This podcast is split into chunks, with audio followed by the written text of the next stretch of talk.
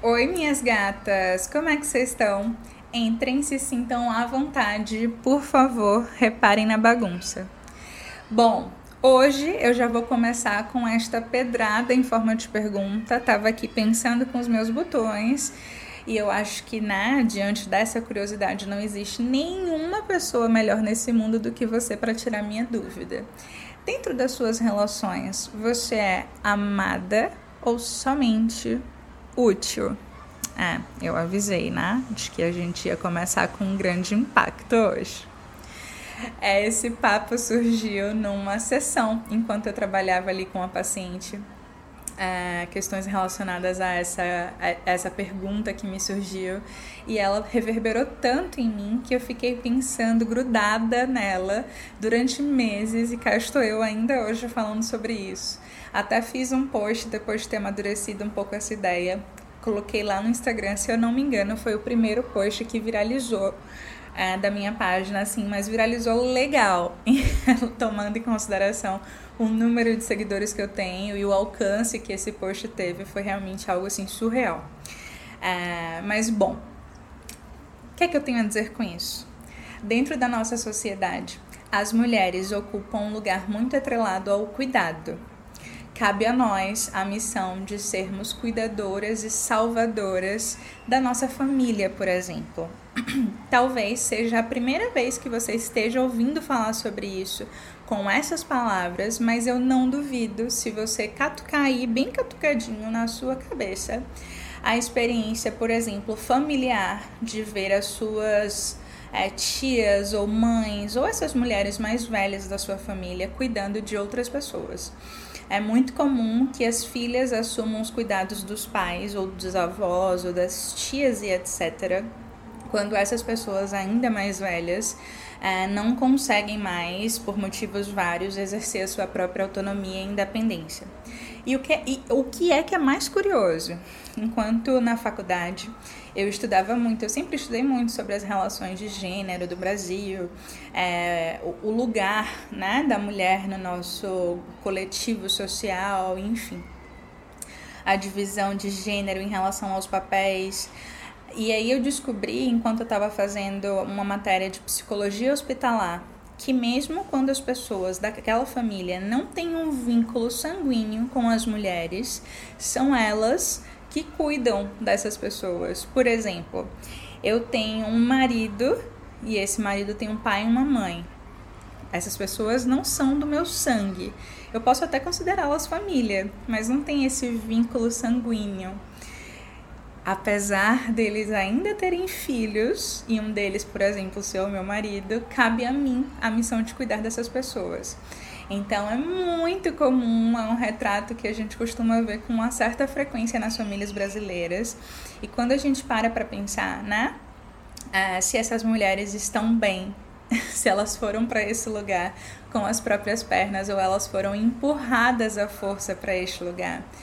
Uh, a gente abre a porta para mais questionamentos importantíssimos e que, inclusive, são potencializadores de crises existenciais, eu não duvido. Existe um conceito que foi uma palavra que foi explorada até chegar ao vazio mesmo. A gente utilizou muito como se fosse de verdade um mantra. E eu gosto muito dela, tá? Do que ela significa. É a famosa empatia. Eu acho que é uma virtude mesmo. Eu adoro quando a gente consegue ser empático um com o outro. Eu acho que essa é uma das coisas que mais me encanta nos seres humanos, enquanto coletivo mesmo, enquanto aquela coisa de uma mão lava a outra e a gente tá aqui junto para essa e, sei lá, para qualquer outra que vier. Mas eu venho vendo que quanto mais a gente sabe é, dosar a nossa empatia, a nossa capacidade de ser empática, mais fácil para a gente é não confundir tudo nas nossas relações. A empatia é muito boa quando usada em moderação, minhas gatas. É muito arriscado que a sua empatia em excesso acabe, por consequência, desrespeitando os seus limites. E se a gente não toma conhecimento disso, a gente sai de relações dependentes emocionais daquela pessoa ou daquelas pessoas, porque aqui eu não quero falar somente sobre relacionamentos amorosos barra sexuais, mas relacionamentos amorosos como um todo. E aqui eu quero falar também deste grupo familiar, desta instituição, que é a primeira instituição a qual a gente pertence. A gente já nasce nessa instituição, que é a nossa família. E Inclusive, são pessoas que, justamente porque sabem das nossas vulnerabilidades para o bem e para o mal, podem acabar reforçando essas características, esses comportamentos mais utilitários. É importante que a gente sempre esteja atenta nas nossas relações em relação aos, aos nossos limites. Dentro de uma relação saudável, limites são bem-vindos a gente não precisa temer, e aqui eu não estou nem falando no mundo ideal, mas eu estou falando num relacionamento bom. A gente não precisa temer perder aquela pessoa por impor um limite, por exemplo. Dentro de, de um namoro, de um casamento, e agora fazendo mais esse recorte das relações amorosas barra sexuais mesmo, se você percebe que existe um caminhar frágil, que é isso que a gente vem chamando de caminhar em cima de ovos, que qualquer pezinho, sei lá, mais forte, é possível quebrar aquele ovo super delicado e fazer uma lama, uma meleira que vai de demorar, sei lá, uma semana para você tirar aquele cheiro de ovo da sua casa. Se existe isso no, na sua relação, se essa é uma característica que você sabe que faz parte da dinâmica do casal, Aí você vai ficando cada vez mais inibida mesmo, cada vez mais amedrontada de colocar os seus limites, com medo de perder o seu par, o seu namorado, a sua namorada, esposo ou esposa. Fica o questionamento muito valioso de será que vale a pena você continuar por muitas vezes se desrespeitando para não perder essa relação é tão comum, talvez essa palavra comum seja usada em muitos outros momentos aqui, tá? Mas é de fato muito comum que as mulheres, a gente até falou um pouquinho sobre isso no último episódio, que para as mulheres existe uma grande conquista ao entrar no relacionamento. É como se a gente chegasse em algum lugar quando a gente anuncia para a sociedade que a gente está namorando. Valesca Zanello, uma autora perfeita, ela é psicóloga, inclusive, ela é de lá de Brasília. A, a autora perfeita que criou o conceito de prateleira do, do amor e tudo mais. Ela tem uma frase muito icônica que diz o seguinte: As mulheres aprendem a amar os homens e os homens aprendem a amar o mundo, o que quiserem. E dentro dessa perspectiva, torna-se claro o quanto a conquista desses homens, o quanto nos colocar nessa prateleira do amor para ser escolhida, e quando a gente finalmente é escolhida, é sinônimo de vitória para nós, vitórias pessoais mesmo. Então, colocar um relacionamento como algo que é intrínseco a uma vida bem-sucedida traz esse tipo de risco, porque se eu tenho medo né, de, sei lá, de colocar as minhas, os meus limites, os meus quereres e os meus não quereres numa relação, porque eu posso perder tudo isso que eu fui ensinada de que é a melhor coisa que eu posso ter, é óbvio que eu vou continuar pisando em ovos e muito possivelmente vou continuar medrosa pro resto da vida ou até eu sucumbir porque eu não acho que é possível, pelo menos que é sustentável, a gente sobreviver por anos e anos e anos, décadas, numa relação onde a gente é, como que eu posso dizer, forçada, digamos assim, ou desencorajada a ser quem somos. E para descobrir, inclusive, a resposta da pergunta que eu te fiz lá no início do nosso episódio, a gente vai precisar oferecer menos de quem a gente é, para finalmente concluirmos se as nossas relações são amorosas ou somente utilitárias. E a gente só chega nessa conclusão, como eu acabei de sugerir, se a gente oferecer mais nãos se a gente incentivar essas pessoas, ou essa pessoa, ou a sua família de forma geral, a descobrirem por conta própria que são capazes de resolver os seus próprios pepinos.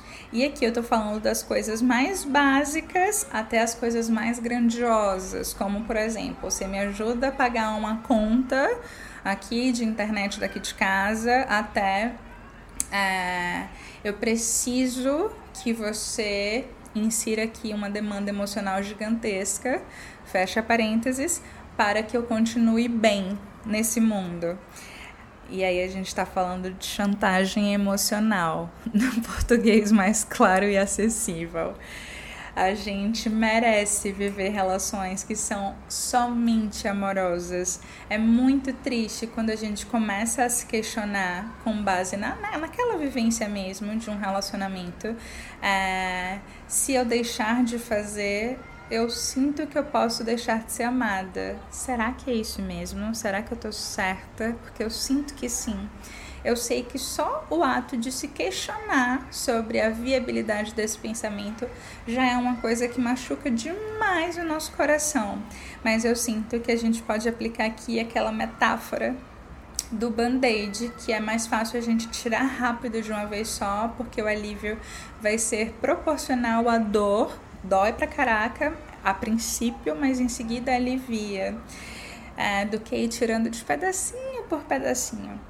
É muito triste, voltando, eu sei, mas eu sinto que é um passo gigantesco em relação ao nosso autocuidado. Aqui utilizando outra metáfora, porque hoje eu estou uma máquina de metáforas. Eu adoro, inclusive, nas minhas, nas minhas sessões de terapia sempre surgem metáforas o tempo inteiro. As minhas pacientes vão e embarcam nessa comigo, elas batem palma para esta maluca dançar. Mas quando a gente viaja de avião e ali o, a, o comissário ou a comissária de bordo passa as instruções de sobrevivência no voo mesmo, em caso de alguma emergência né, que venha acontecer. A instrução é muito clara, repetitiva. Provavelmente, se você já viajou de avião, você já ouviu essa instrução que é quando, por exemplo, alguma tragédia, alguma coisa começar a acontecer. Tragédia não, né? Talvez eu tenha sido dramática demais. Mas quando alguma coisa de emergência, alguma situação de emergência acontecer, as máscaras de oxigênio cairão na sua frente. Você primeiro precisa colocá-las em você e em seguida ajudar a pessoa que está do seu lado, mesmo que essa pessoa seja uma pessoa, seja a sua pessoa, seja uma pessoa que você ama enlouquecidamente. Aí pode ser um filho, um pai, uma mãe, um namorado, namorada, enfim, não importa. Porque, em resumo, não existe como a gente salvar o próximo se a gente estiver morta. Se a gente não tiver com esse oxigênio entrando e saindo com, com facilidade aqui da, dentro do nosso corpo, a gente não consegue ajudar ninguém. Eu acho essa uma metáfora poderosíssima para conectar com aquilo que a gente estava falando a princípio da empatia em excesso. É importante saber dosar a gente acaba deslegitimizando a nossa vivência, a nossa individualidade, se a gente fecha os olhos para as nossas próprias demandas pessoais, porque a gente precisa atender as alheias. É um risco que você é uma porta, digamos assim, arriscada demais para você abrir. Eu aconselho fortemente que você não faça esse movimento, porque eu não sei se você consegue sair de lá, desse lugar. Pelo menos não com anos de terapia. Tem até um termo, eu adoro esses termos em inglês, né? Que vem aqui pra gente aplicar a questões como essa, que é aquela coisa do people pleaser. Em resumo, são pessoas que estão o tempo inteiro disponíveis para atender as demandas dos outros, mesmo que isso passe por cima das suas demandas pessoais. É basicamente aplicando numa, num exemplo bem cotidiano aqui que me surgiu, é você me convidar para ir para um show ou para tomar um drink no happy hour e eu aceitar, mesmo odiando o espaço que você escolheu é, eu aceitar, mesmo eu não gostando de teatro, se você me convidou para uma peça de teatro, é eu aceitar, mesmo tendo preparado aquelas horinhas da sexta-noite entre chegar em casa e dormir, enfim, fazer um ritual mais relaxante na minha própria companhia para ir com você no bar mais ensandecido e festivo e barulhento da nossa cidade, porque eu tenho muito medo de te perder. As relações que fazem você questionar mais uma vez. As relações que fazem você questionar o tempo inteiro se você perde essas pessoas, se você escolhe fazer o que você quer fazer, e isso pode implicar recusas de convites, são relações que precisam ser questionadas. A gente vai precisar bagunçar tudo isso para depois arrumar. E é importante que você se sinta, isso é isso talvez essa talvez seja a parte mais difícil do processo, e eu sei disso. Mas é importante que você se sinta fortalecida o suficiente para romper com esses padrões. É muito útil mesmo que a gente coloque é, pessoas nesses lugares, de que, que, fazem tudo por nós, de quem fazem tudo que eu quero, tem uma utilidade agregada a isso. Se você sempre resolve os meus pepinos, eu não preciso lidar com isso. Se você sempre marca, sei lá, o banho do meu cachorro indo para uma perspectiva aqui quase de um assistente pessoal, eu não preciso lidar com isso se você me acompanha em todos os lugares que eu convido você a ir, eu não preciso lidar com o desconforto de estar sozinha nessa vida. Questiona esse lugar. Se sinta livre o suficiente para entender que perder pessoas em muitos momentos é a maior libertação que você poderia viver é, o quanto vale a pena, né? A gente se espremer todinha, a gente se anular mesmo. Eu ia falar se apequenar, se tornar bem pequenininha, mas eu acho que é um processo ainda mais violento. O quanto vale a pena a gente se anular para continuar, para manter essa estrutura dentro das relações de ser a people pleaser, essa pessoa que está ali disposta. O nome dela é sim por mais que dentro dela ecoe um não gigantesco que está sempre tocando ali em alto bom som. O risco disso é quando, por exemplo, a gente não está sempre falando de relações que a gente pode simplesmente sair. Não é uma relação com uma amiga de faculdade ou com um namorado que a gente até já sabe que não, não, não quer mais permanecer ali, mas quando vem dos nossos pais, por exemplo. A gente depende daquelas pessoas financeira e em muitos momentos emocionalmente. Essas pessoas reforçam, os nossos pais reforçam que a gente permaneça em relações que não são amorosas, mas que são utilitárias. Como é que eu vou sair desse lugar? Como que eu vou sair desse lugar? Eu acho que sempre existem saídas mas eu confesso que em situações que são delicadas como essa, que envolve um laço de dependência muito claro, é muito mais difícil a gente conseguir de fato, apesar delas existirem, a gente sair dessas saídas existirem, né? A gente conseguir caminhar para elas com as nossas próprias pernas. Qual é o grande risco? Os pais fazerem uma grande retaliação, de tratarem aquela pessoa com um tratamento de silêncio, fingir que a existência dela ali é algo que não é valorizado ou que simplesmente não existe, é ignorar mesmo a vida daquela pessoa por meses ou por semanas, causando esse terror psicológico que parece que não é tão grave assim porque é silencioso, mas é muito, muito violento é, em casos mais graves, com violência física, com a própria violência verbal, os pais, para mim, são terroristas psicológicos que, enfim, destruidores de muitas coisas, expulsam seus filhos de casa. Não dá pra gente pensar que vai ser tudo lindo quando você começar a impor seus limites. É possível que você sofra nessa viradinha de chave que você decide dar. As pessoas elas vão se incomodar mesmo com a sua independência. As pessoas que se aproveitam da sua não imposição de limites, sem sombra de dúvidas, vão se incomodar grandiosamente na medida em que você começar a colocar limites naquelas relações.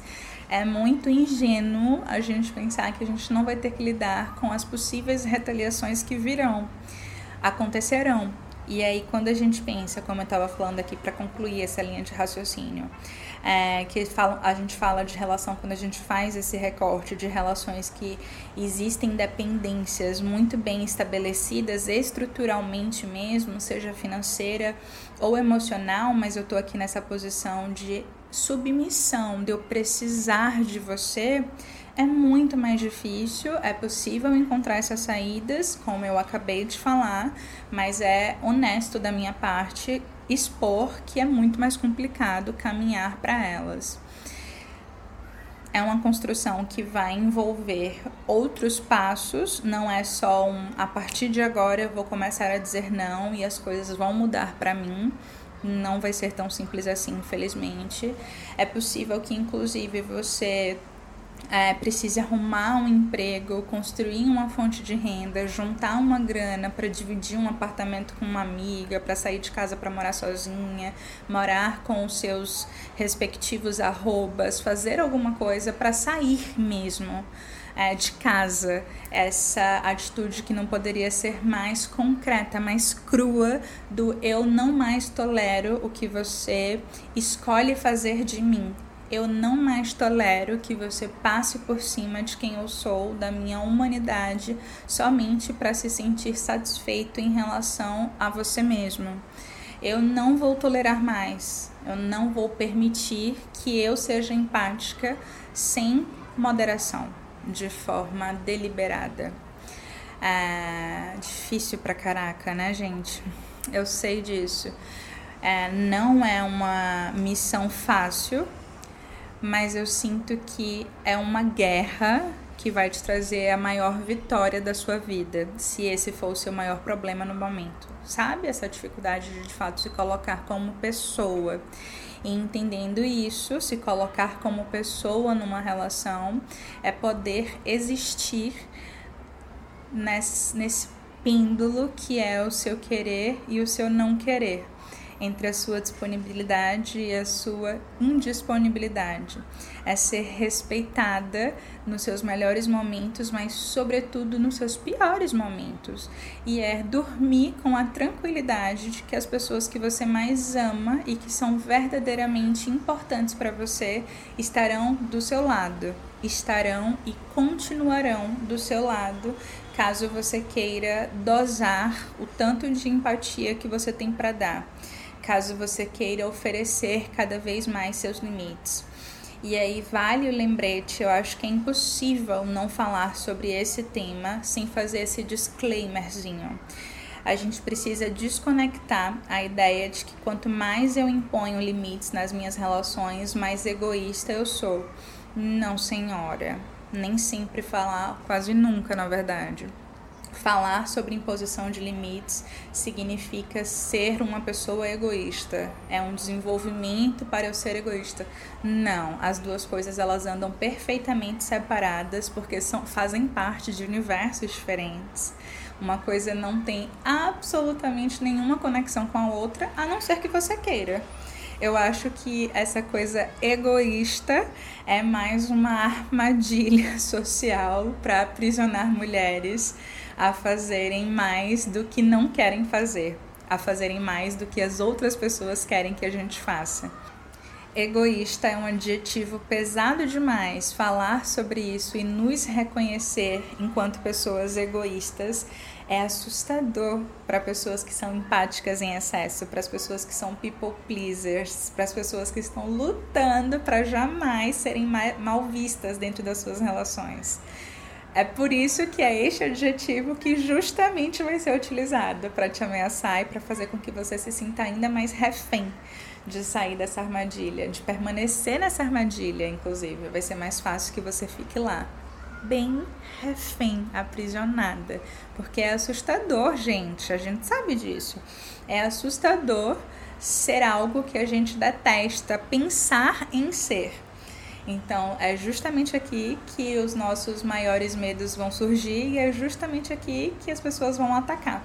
Mesmo que seja de uma forma muito sutil. Se uma pessoa que precisa de mim, precisa numa relação utilitária mesmo, sabe que o meu maior medo é ser egoísta, é exatamente dessa arma que ela vai usar contra mim. Mesmo que eu não esteja falando de grandes demonstrações violentas ou explícitas de discussões, de xingamentos anunciados do nossa, como você é uma pessoa egoísta. As violências elas acontecem no calar da noite também, entre linhas, nessa perspectiva mais soft eu não sei nem quais são as mais arriscadas, aquela que a gente, aquelas que a gente consegue identificar com muita facilidade, ou das que a gente precisa de repente levar para terapia para poder dar um nome, para oferecer um nome para essas violências, como o famoso tratamento do silêncio. Não é nada escancarado, não é nada barulhento, muito pelo contrário, a gente está falando do, da, do silêncio, literalmente, e dessa atitude mesmo de você dar pouco, dar pouco ou nenhum valor à existência daquela pessoa. O sofrimento de sofrer uma violência do, do, do silêncio é algo que bagunça, que, deixa, que pode mesmo deixar a gente desorganizado. Então, minhas gatas, em resumo, avaliem o quanto vale a pena para vocês permanecerem em relações que correm riscos de deixarem de existir se você só ser você. Se você deixa de ser vista, se você deixa de ser uma people pleaser, se você deixa de ser amada porque você deixou de ser útil, porque você começou a colocar os seus limites. É, não acho, honestamente, eu não acho que são relações que valham a pena.